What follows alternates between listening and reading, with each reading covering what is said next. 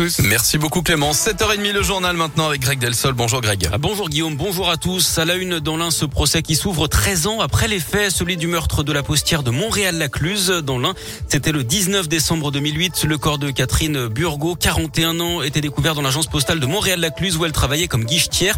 Son corps portait la trace de 28 coups de couteau. La victime était maman de deux enfants et enceinte de 5 mois. Et Léa Grillet, l'enquête a été très compliquée. Oui, les enquêteurs ont toujours pensé que le mobile était crapuleux. 2600 euros ont été volés. L'enquête s'oriente rapidement vers un marginal dont le nom est bien connu, Gérald Thomasin, ancien acteur qui a reçu un César en 1991 comme meilleur espoir pour son rôle dans Le Petit Criminel. Âgé d'une trentaine d'années, il habite en face de l'agence postale. Ancien toxicomane, son comportement après le meurtre intrigue. Il est vu un mois après les faits pleurant sur la tombe de la victime. Il aurait également confié des détails sur le meurtre à deux femmes présentes au cimetière. Meurtre qu'il aurait avoué un jour de juin 2013 lorsqu'il appelle son frère alors qu'il est très alcoolisé avant de se rétracter le lendemain. L'ancien acteur est alors mis en examen et écroué. Mais en 2017, coup de théâtre, hein, Léa, un nouveau suspect apparaît, Mamadou Diallo. Il vient d'être arrêté pour le vol d'une carte bancaire et ses empreintes génétiques correspondent à l'ADN prélevé sur un sac trouvé à proximité du corps de la victime. Cet ambulancier lycéen, au moment des faits, effectuait en décembre 2008 un stage en entreprise à Nurieux, à 5 km du village de Montréal-Lacluse.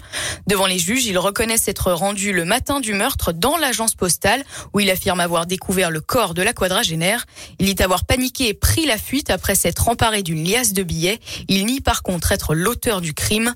Fin août 2019, une confrontation est organisée entre Mamadou Diallo et Gérald Thomasin, les deux suspects. Mais l'ancien acteur ne se présente pas. Il est depuis porté disparu. Merci Léa. Un non-lieu a été prononcé concernant sa possible implication dans le meurtre de la postière. Le verdict est attendu le 4 avril. Un drame en montagne. Deux personnes sont décédées dans deux accidents de ski distincts. Hier à Vaujany, en Isère, en début d'après-midi, un homme de 50 ans a percuté la pile d'un pont. Et puis quelques instants plus tard, un autre skieur, un belge d'une quarantaine d'années, à lui, était victime d'un arrêt cardiaque sur les pistes. Un quatrième suspect placé sous contrôle judiciaire après l'action des Dalton contre la préfecture à Lyon. C'était lundi dernier. Le collectif de rappeurs avait tiré de la peinture au paintball sur un bâtiment administratif en pensant viser les appartements du préfet. Trois autres personnes, dont deux mineurs, avaient été appréhendées avant qu'ils ne passent à l'acte le dimanche. En bref, également cet accident en Isère. Hier, un homme de 20 ans est tombé d'un toit à Pont-Évêque, une chute de 6 mètres de haut environ. D'après le progrès, il voulait récupérer un ballon de foot. Il a été évacué à Lyon-Sud dans un état grave, mais ses jours ne sont pas en danger. La Nouvelle-Zélande prendra ses quartiers à Lyon. C'est désormais officiel. Hein. L'équipe néo-zélandaise de rugby installera son camp de base du côté de Gerland pour la Coupe du Monde qui aura lieu en France à partir du 8 septembre 2023.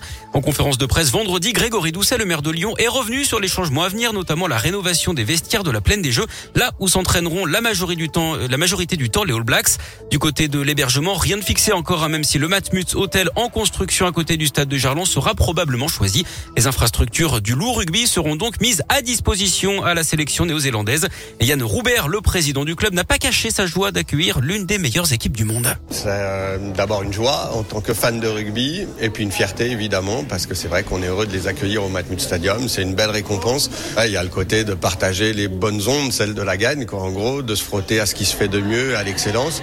Euh, c'est vrai que de manière un peu prétentieuse, on avait bah, l'idée d'avoir les plus belles installations pour faire de rugby de haut niveau dans la région. Euh, bah, les All Blacks vont évidemment nous apporter toute leur expertise, des confirmations, des challenges, des peut-être des, des, modifications, en tout cas des sources d'inspiration. Et puis égoïstement, on se dit aussi que tant mieux s'il y en a qui prennent ça pour un repérage et qui prennent goût euh, au fait de jouer au Matmut Stadium. La Nouvelle-Zélande devra être à Lyon au plus tard le 4 septembre 2023. Elle jouera deux rencontres à l'OL Stadium contre l'Italie et contre l'Uruguay.